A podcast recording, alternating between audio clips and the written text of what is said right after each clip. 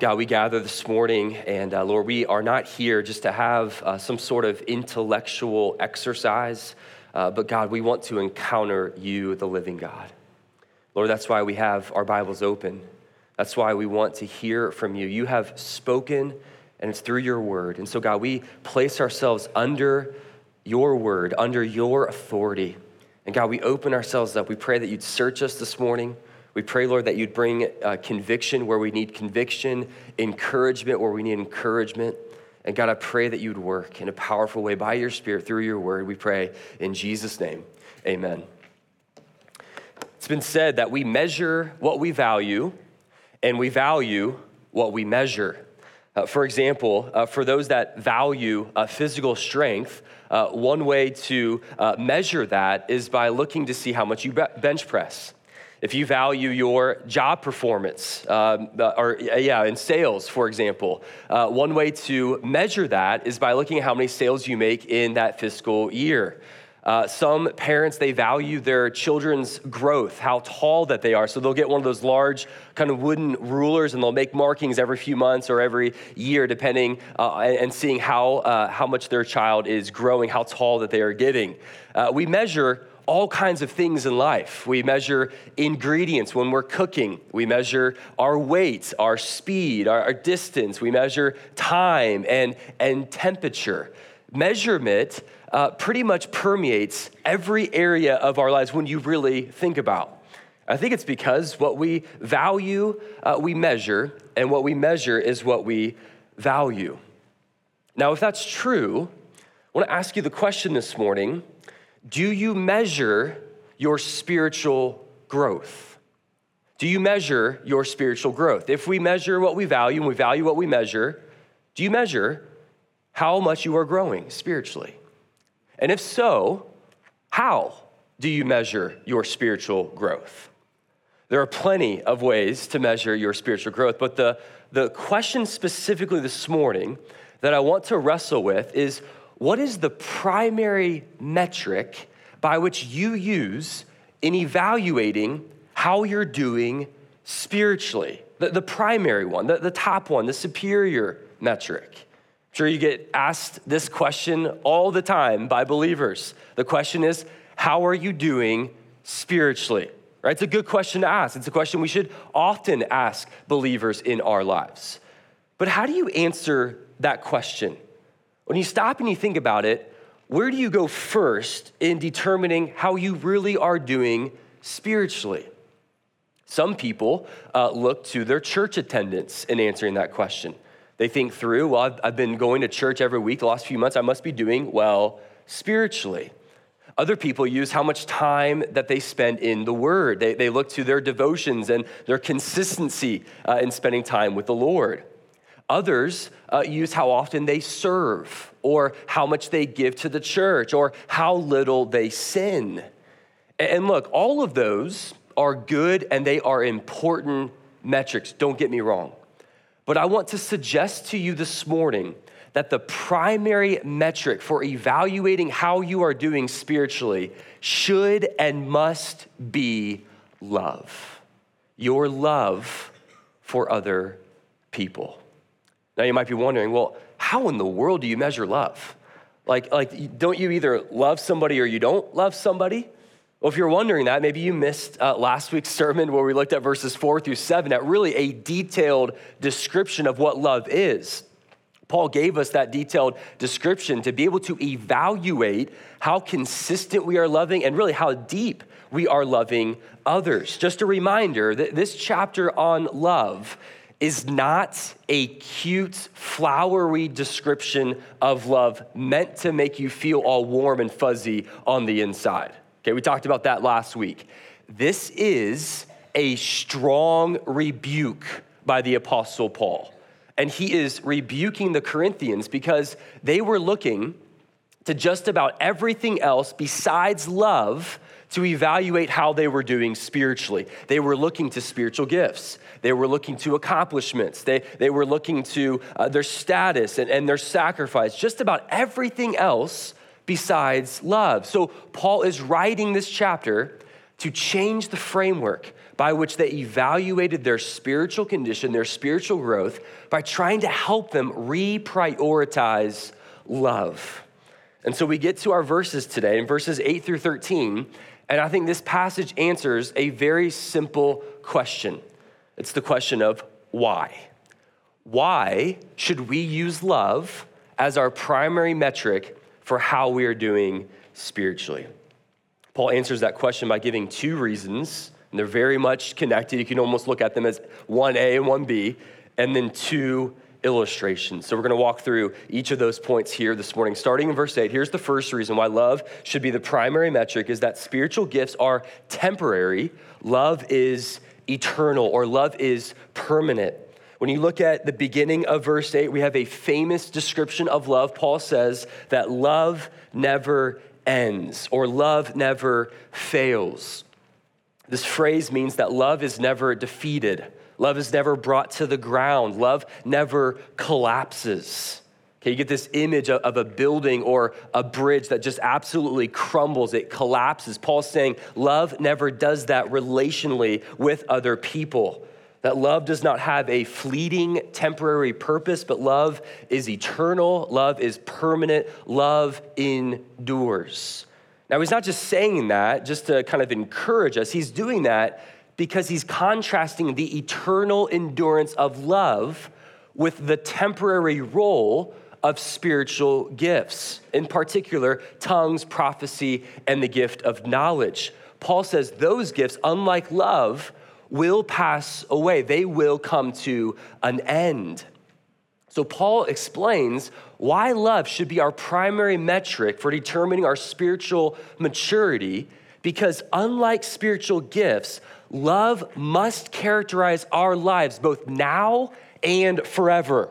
In other words, what will matter most a hundred million years from now is not your ability to speak in tongues, it's not how much you know, it's not your gift of prophecy, but it is your ability to love others. And so if that's true, then we should, we should prioritize that as the primary pursuit of our growth spiritually. Okay, that's the first reason. The second reason here why we should prioritize love, verses 9 and 10, again, this is related, but spiritual gifts are limited, love is complete. Look at verses 9 and 10. He says, For we know in part and we prophesy in part, but when the perfect comes, the partial will pass away. Look, as amazing as spiritual gifts are, and they are amazing, as important as spiritual gifts are, and they are important, that, that's the way that we edify and build one another up. Spiritual gifts are not complete, they were not created that way. In fact, if you view spiritual gifts like a ramp, Spiritual gifts do not flow into something new, like a ramp that feeds into a highway. Spiritual gifts are, in a sense, a dead end. They will become functionless. Okay, he says, For we know in part and prophesy in part. He, he's saying that because no one has the full measure of a particular gift. You have the gift of wisdom or, or prophecy or knowledge. You only have that partially in part. They are limited. All right, but then look at verse 10. He says, When the perfect comes, the partial will pass away. Okay, the partial there refers to spiritual gifts. So they will eventually pass away. When will that happen? He says, When the perfect comes. Now, what does the perfect refer to? Well, a couple of different views here. One view is that the perfect refers to the finalization of the canon of Scripture. Okay, Paul's writing this uh, to the Corinthians here when the New Testament wasn't finalized yet. They had the Old Testament. And so some who believe that this is the correct view will say, well, look at the gifts he references. Paul talks about prophecy and tongues and knowledge, those are revelatory gifts. And so when the perfect comes, this refers to when the revealed word of God is complete, when it's done, when, when we have it uh, finalized. And so when it's final, we don't need those revelatory gifts anymore. Okay, that's one particular view. The second particular view uh, about how to view the perfect, and this is connected to, to, to uh, the first view, is that this refers to the apostolic age. This refers to the, uh, the early church. That as the gospel was being spread to regions or areas of the world, these gifts, these sign gifts, were used to kind of validate the power of God uh, in that particular area. And so, as uh, you know, the apostolic age was ending, these gifts were slowly dying out, and they're no longer normative uh, today for the believer. Now, the third possible view is to view the perfect as when Jesus returns. When we are kind of ushered up into heaven, we're given new perfect bodies, and we are seeing God face to face. And when we see God face to face, there's no need for these revelatory gifts of knowledge, tongues, uh, and prophecy. Okay? Now, I particularly hold to that third view there. I think that's most convincing because uh, the Corinthians would not have known that the perfect refers to the canon of Scripture. And, and furthermore, we still need those gifts even after the canon was finalized, even after the apostolic age was complete. We still need the gift of knowledge. And depending on how you understand tongues and prophecy, we still need those in uh, part, which we'll talk about next week in chapter 14 okay? But no matter your particular view on what the perfect means, I think the point remains that love must be primary, must be superior over spiritual gifts as the measure for how we're doing spiritually because spiritual gifts are partial and they are temporary compared to love being eternal and complete. Okay? That's Paul's main point in this passage. Now, what he does in verses 11 and 12 is he uses two different illustrations to hammer this point home. Look at verse 11. He uses the illustration of a child compared to an adult, and his point is obvious that an adult does not continue to think and talk and act like a child. Okay, ch- uh, an adult puts away childish behavior. You don't see very often adults running around wearing diapers or talking in baby talk. However, Paul's primary point here is not that he's contrasting mature behavior with immature behavior. He's not comparing a babbling infant with a sophisticated adult as if speaking in tongues and the gift of knowledge and prophecy are for the immature believer.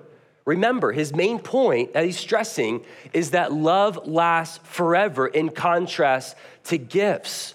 Okay, so Paul's primary point here is that there is an age and a time in which certain behaviors and certain activities are appropriate compared to other time periods, other ages when certain behaviors are not uh, appropriate. Let me illustrate this. Uh, this illustration with an illustration. I know we're getting kind of deep here, but this will maybe help uh, clear things up. My, my youngest child, he's, he's one and a half years old, almost one and a half. His name's Milo. And uh, he's in this stage right now where he walks around and plays with kitchen utensils and small household appliances. I don't know why. Like our other two did not do this, but he's walking around with a spatula from time to time. He's walking around with like compartments to our vacuum cleaner. And, and he walks up to us and he's got this thing in hand or he wants to go on a walk and he brings it with him. And we always laugh at it. Like we think it's hilarious, we think it's cute. But if Milo continued to do that at age 10, 20, 30, like we need to have a conversation, right? Maybe you guys need to have a conversation with me and Lindsay about how we're parenting, right? That, that would be inappropriate right? There are certain behaviors and activities for children that are cute and appropriate, but at different ages, different time periods, it's no longer appropriate. That is Paul's point related to spiritual gifts. They are appropriate for this present life in the church now, but in the future, they will no longer be appropriate. So Paul says we, need, we will need to put childish behavior away when we see God face to face. All right, now notice verse 12 here. He's, he shifts metaphors from the, the child illustration metaphor to that of a mirror, and he argues for really uh, the same point. But I want to point out something about verse 12 here. He begins verse 12 uh, with the ESV translates it for now. Other translations has for at the present time. okay, in comparison to a different time, the time in the future. Again, Paul is comparing two different time periods, two different modes of existence, not immature behavior with mature behavior. Okay, but notice this metaphor with the mirror. Okay, Paul's point is that right now, we do not have the absolutely uh, perfect view of God. We don't see him face to face. Okay, we know God in parts. Now, at the same time, though, our knowledge of God, it's real, it's true, and it's good, but it's indirect. It's like seeing someone in a mirror. Paul uses this word, we see him dimly, or it's blurry a little bit, it's hazy. Okay, I think it's important to know that in Corinth at this time, they were known really throughout the world for their mirror manufacturing. Okay, they were top of the line mirrors here in Corinth. So Paul is using this to illustrate this point. They would have known exactly what he meant. But what's interesting is that uh, in Corinth, they wouldn't use glass to make mirrors. And so it wasn't crystal clear. They would use polished metal. So Paul's point here is twofold. He's emphasizing both the quality by which we see and look into the mirror, but also the indirect nature of looking at somebody in the mirror when it comes to our knowledge of God. Okay, so when you look into the mirror, you're, you're not looking at someone face to face. You're seeing uh, kind of the, the reflection of who they are. You miss some of the fine details. It's not fully complete. It's not a distorted image, it's just not fully complete. It's indirect. Okay, so our present view of God, as, as great as it is through the scriptures and through the Spirit, it's gonna get a lot better. Like in the future, when we see him face to face, we will see him and we will have a knowledge of him, a view of him that's not tainted by sin. Maybe to use a, more applicable metaphor for us today, it is the difference between seeing somebody in a picture or a photograph compared to seeing them face to face, right? Huge difference uh, between the two. That's Paul's point here. Now, after he uses these two illustrations, Paul drops a powerful, powerful statement. Look at the end of verse 12.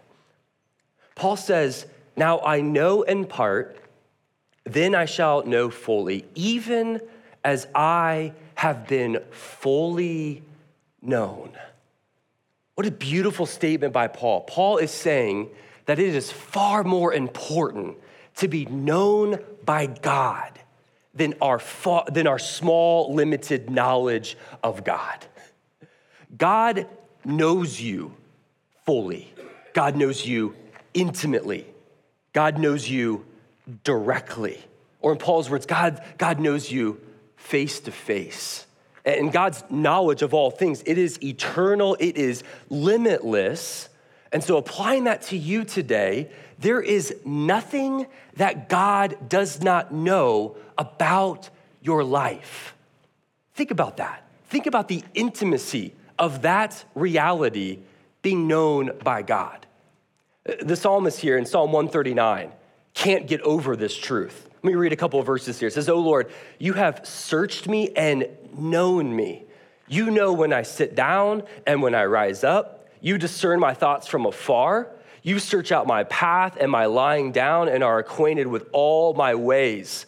Even before a word is on my tongue, behold, O Lord, you know it all together. You hem me in behind and before, and lay your hand upon me. Such knowledge is too wonderful for me. It is high, I cannot attain it. Beautiful verses. Look, the God of the universe knows you, like, really knows you doesn't just know like the projected image by which you want to be known, he knows the real you. And it's not like a, a, general knowledge or a general view of you, as if, like, oh yeah, Johnny Smith lives in Indiana, I know that, or, or Susie Smith lives in California, I know that. God's knowledge of you is incredibly intimate. He knows you better than you know yourself. Like, God knows that, that burden that is weighing so heavily upon your heart, and He knows it better than you know it. He understands it better than you understand it. God knows those anxious thoughts that have been keeping you up at night, that make it hard for you to sleep, God knows those anxious thoughts. God knows the fear that's been swirling around in your heart and in your mind that, that, that, sometimes paralyzes you, where, where you feel maybe ashamed to even share that fear out loud. God knows that about you. God knows the confusion that's in your mind, maybe about a, a decision that you need to make about something in the future. God knows it. God knows your struggles. God knows your doubts. And maybe what's most uncomfortable this morning, because all those things are encouraging, God knows all of your sin in your life. Like He knows even the secret sin that's in your life. Like the sin that you think no one else knows about, therefore I'm, I'm fine and I'm good. No, no, God knows that sin as well. Like if you think that just because the person that you gossip about doesn't find out that you're in the clear, you're wrong. Like if you think that you can just simply click on that erase button on your internet browser and you're fine, you're wrong. If you think that those sinful thoughts and those sinful desires, those sinful plans, those schemes in, in your life and no one else knows about it, so it's fine. I'm not hurting anybody. Look, you're wrong. God knows everything about your life, everything that you've done, and everything that you're going to do. And the reality is, that is a terrifying thought. And for some of us this morning, that needs to be a terrifying thought. Because there are some of us here today where you have not trusted in Jesus Christ. You have not put your faith in Jesus. So all of that sin has not been paid for, it has not been forgiven by God. And the reality is, and, and you might be a, a person who comes to church every week, you might be a religious person, you might even call yourself a Christian, but deep down, what you're trusting in for your sins to be forgiven is you and not Jesus. And the bad news this morning is that you will have to give an account before a righteous God, a righteous judge for all of those sins that you have done. And if you are not forgiven by God by trusting in Jesus, the consequences are eternity apart from God in hell. That is the bad news. That is the horrific news. And I say that, and I'm not saying that flippantly. But I want you to know something. I want you to know there, there's actually good news.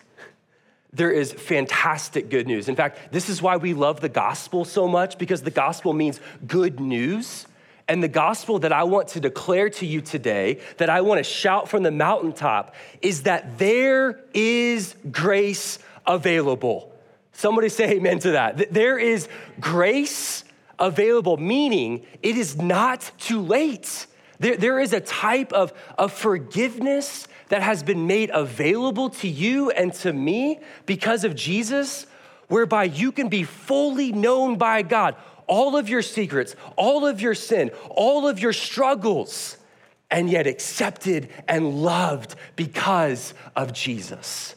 And the way that that's possible is by bending your knee and declaring that Jesus is King and Lord and putting your faith in Him to forgive you of your sins. And look, the reality is, is that this truth here that you're fully known by God, for some of us, that's not a terrifying thought, that is a comforting thought. Because yes, your sins are known, but your sins are paid for. Your sins are forgiven because you have trusted in Jesus. So this verse is like a warm blanket to your soul. That this verse is, is screaming to you you're known, you're accepted, you're not alone. That the God of the universe is your refuge, is a fortress for you, is a strong tower, is a shield, is your strength because of your weary, fearful, anxious soul, you can find that hiding place in the God of the universe because you are fully known and deeply loved. And look, is, isn't that what we really want?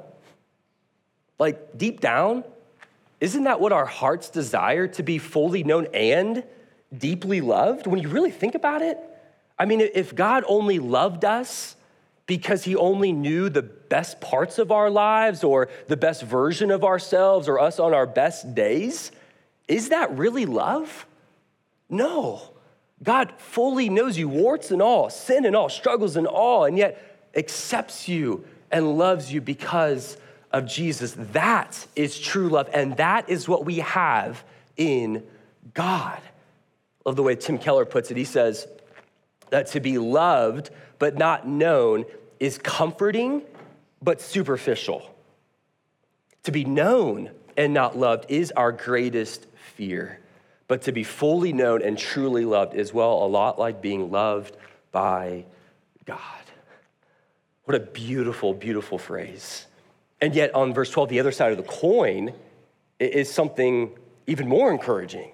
It's not just that God knows us in full, but there's coming a day in which we will know God in a way that is not tainted by sin. Charles Spurgeon describes it this way He says, Dear friends, the atmosphere of heaven is so much clearer than this that I do not wonder we can see better there. Here, there is the smoke of daily care, the constant dust of toil, the mist of trouble perpetually rising. We cannot be expected to see much in such a smoky atmosphere as this. But when we shall pass beyond, we shall find no clouds ever gather around the sun to hide his everlasting brightness. That's coming. That's for us in Christ, that's for us in the future. Uh, one commentator wrote beautifully about uh, this verse. He says, In this world, we only touch the hem of the garment in regard to understanding the mind of God. At the consummation, our fragmentary knowledge will be replaced. Our notions, illusions, and misconceptions about ourselves, the world, and God will be dispelled and clarified. Man, does that excite you? man, that, that like gets my blood going as far as excitement level that I'm going to know God as I ought. I can't wait for that day to see him face to face and to fully know God. Well, we reach the end of this chapter. Last verse here, verse 13. Paul finally gives us the true mark of maturity. Beautiful, well known verse. He says, So now faith, hope, and love abide, these three. But the greatest of these is love. As Paul closes this wonderful chapter, Paul is highlighting the most famous triad of Christian maturity faith, hope, and love. These three elements are at the heart of what it means to be a spirit filled, spirit, uh, spiritually mature Christian. And what's amazing about this is that Paul uses this all over his writings. He uses this, for example, in 1 Thessalonians 1, he says, We give thanks to God always for all of you constantly mentioning you in our prayers, remembering before our God and Father your work of faith, labor of love, and steadfastness of hope in our Lord Jesus Christ. We, we see this everywhere. Uh, 1 Thessalonians 5, Colossians 1, Hebrews 10, 1 Peter 1. And Paul uses this so frequently because faith, hope, and love is a really good summary of the Christian life, the Christian experience. That we put our faith in God through Jesus for the forgiveness of our sins, and we trust in God by faith in his promises and in his character. But we also hope in God for the future that, has been guaranteed by Jesus. And then we love God, we love others as really the summary for all of the commands in Scripture. But why does Paul bring up the triad here and why now? Like we understand love, this is the love chapter, but why faith and why hope? Well, even though these are a great summary of the Christian life, love is the greatest, Paul says, because love is the only one that will last forever. There's coming a day in which faith will become sight, hope will be will end in fulfillment, but because God is love, love will continue on and on. God is not faith, God is not hope. That's not those aren't things that God does. But God is love. God will love forever. Therefore, love will not fail or fall or falter. Therefore, love is something that we must prioritize. That's why he brings up the, the, these three elements of the Christian life that above all spiritual gifts, above all Christian virtue, above anything else in this world, love must be the primary metric for determining our spiritual maturity level. One uh, New Testament scholar described uh, this verse this way. He said that the point of this passage is that the church must be working in the present on the things that will last into God's future. Faith, hope, and love will do this. Prophecy, tongues, and knowledge, so highly prized in Corinth, will not. They are merely signposts to the future. When you arrive, you will no longer need signposts. Love, however, is not just a signpost, it is a foretaste of the ultimate reality. Love is not merely the Christian duty, it is the Christian destiny.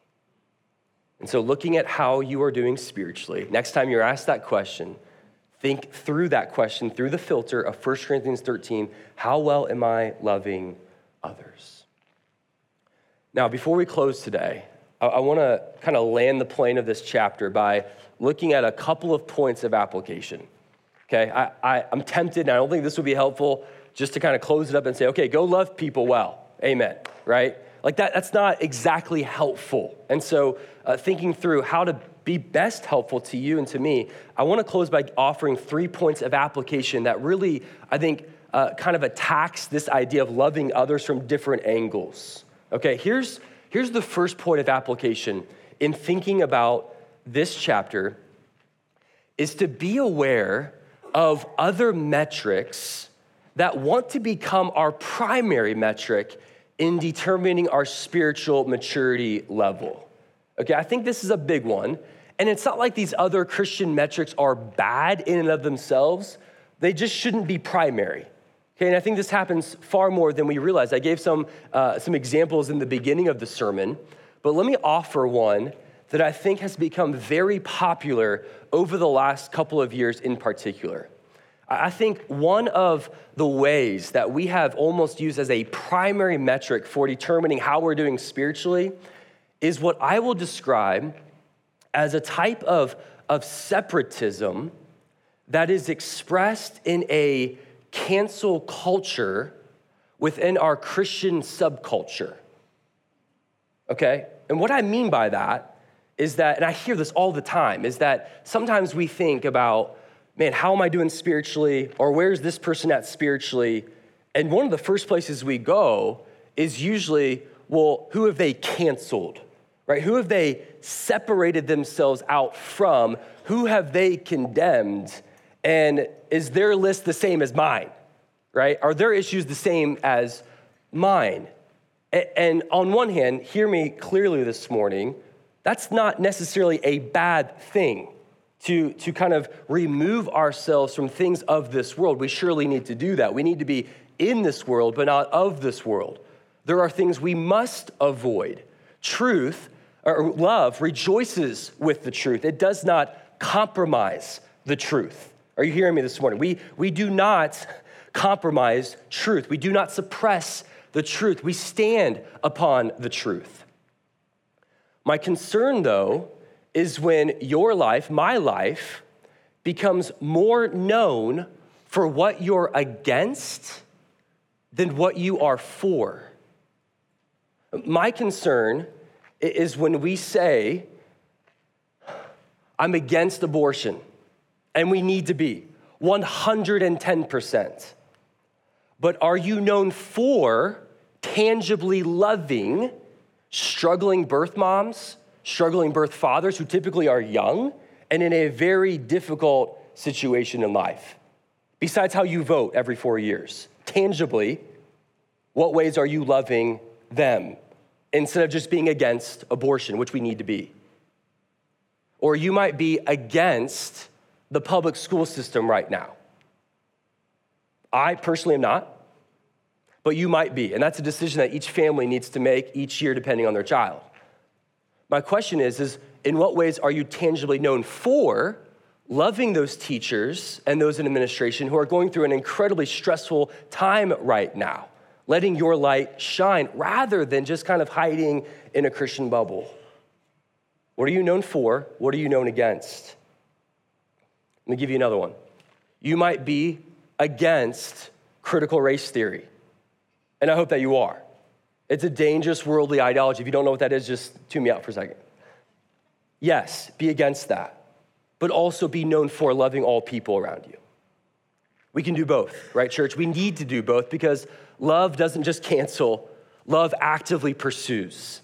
Love actively looks for ways to display goodness and kindness to people around us. Jesus did not cancel us. Amen? Jesus actively went to the cross and died for us, put love on display. So hear me. Yes, be against those things, but be known for what you are for in actively loving others around you. And be careful, beware of, of what other things in your life might take that place of determining how you're doing spiritually and how other Christians are doing spiritually. Secondly, I think another application point is that spiritual growth should be progressive. Okay, and specifically, we, we need to be using verses four through seven here in evaluating how we're doing spiritually. Again, I can't stress this enough. Like, this passage needs to be the rubric that we use for that we keep coming back to and thinking, man, how am I growing? How am I doing spiritually? Go to verses four through seven. Look to see how you're loving others. It's so specific, it's so convicting. And so these verses, maybe some of us just need to memorize. Uh, some of us need to ask our accountability partners or people in our small group, hey, ask me about these verses regularly. Like, again, this is not just some cute poetry by Paul. This is to be kind of a, a punch in the gut spiritually to make us be more loving people. And I talked last week, yeah, the primary way we do that is by being filled with God's love for us, yes. But if you're looking at this list and you're not growing more progressively into a more loving person, more consistently loving person, then you probably need to be asking yourself some hard questions as to why. Why is that the case? Okay? And then finally, I think the third application point I want to encourage you with is that you simply cannot give to others what you have not first received from God. That you have no shot at living out this passage, this beautiful passage, unless your heart has been captured by God's love for you. We cannot give to others what we have not first received from God, and yet some of us are still trying. Some of us are still trying to live out verses four through seven, and you might be able to do that for a day, for a few weeks, for a few months, but you will come to a point where you are on empty right? And so, what do you do? What do you do with your emptiness? What do you do with your lack of patience, lack of kindness, with your envy? Where do you go, right? We, we all reach that point. I reached that point, reached it this week. I was like, man, I'm on empty right now. Like, what, what's going on here? Let me encourage you something Lord's been encouraging me with. You come to that point where you're on empty, and it comes for us all. Do not run to the things that you need to do for God or perform for God. Run to the God who, in love, has loved you unconditionally and displayed it time and time again. In love, God has displayed his patience to you. In love, God has been kind to you. In love, God will never fail you over and over and over again. You go down that list, flood your heart with God's love for you. And the beauty of the gospel, the reason why we love the gospel so much is because the gospel reminds us that He is not, God's not scared of your lack of love. He's not frustrated with your lack of love. You, you can't shoo Him away at your failure to do this. We, we bring all of ourselves before God, all of our ugly parts, and we say, God, fill me. Fill my emptiness with your unconditional love that you displayed on the cross. That you didn't run from my failure, you took it head on and died for me, that I might become a better lover of others. It is God's love that ultimately killed sin and death on the cross. Let's pray together. God, we praise you and we do thank you for who you are. God, there's so many things that that we just cannot get to the bottom of. We think about all that you are, the way that the Bible describes you and defines you, and Lord, we just scratch the surface, and, and this idea that you are love is one of those things. God, we, we can't even, we can't comprehend your love for us. God, we, we can almost only think about it in terms of our own love, and, and our minds just explode. God, your love is, is without condition. You love us not because we're performing well for you, but because this is who you are. This is your character. You, you love us despite us. And God, we thank you for that. We praise you. We do not deserve it. So, God, I pray time and time again, would you wow us with your love? God, protect us from becoming callous to this truth. Protect us from pushing this to secondary things in the Christian life. But God, help us to be filled with your love for us that we might best live this passage out. I pray in Jesus' name. Amen.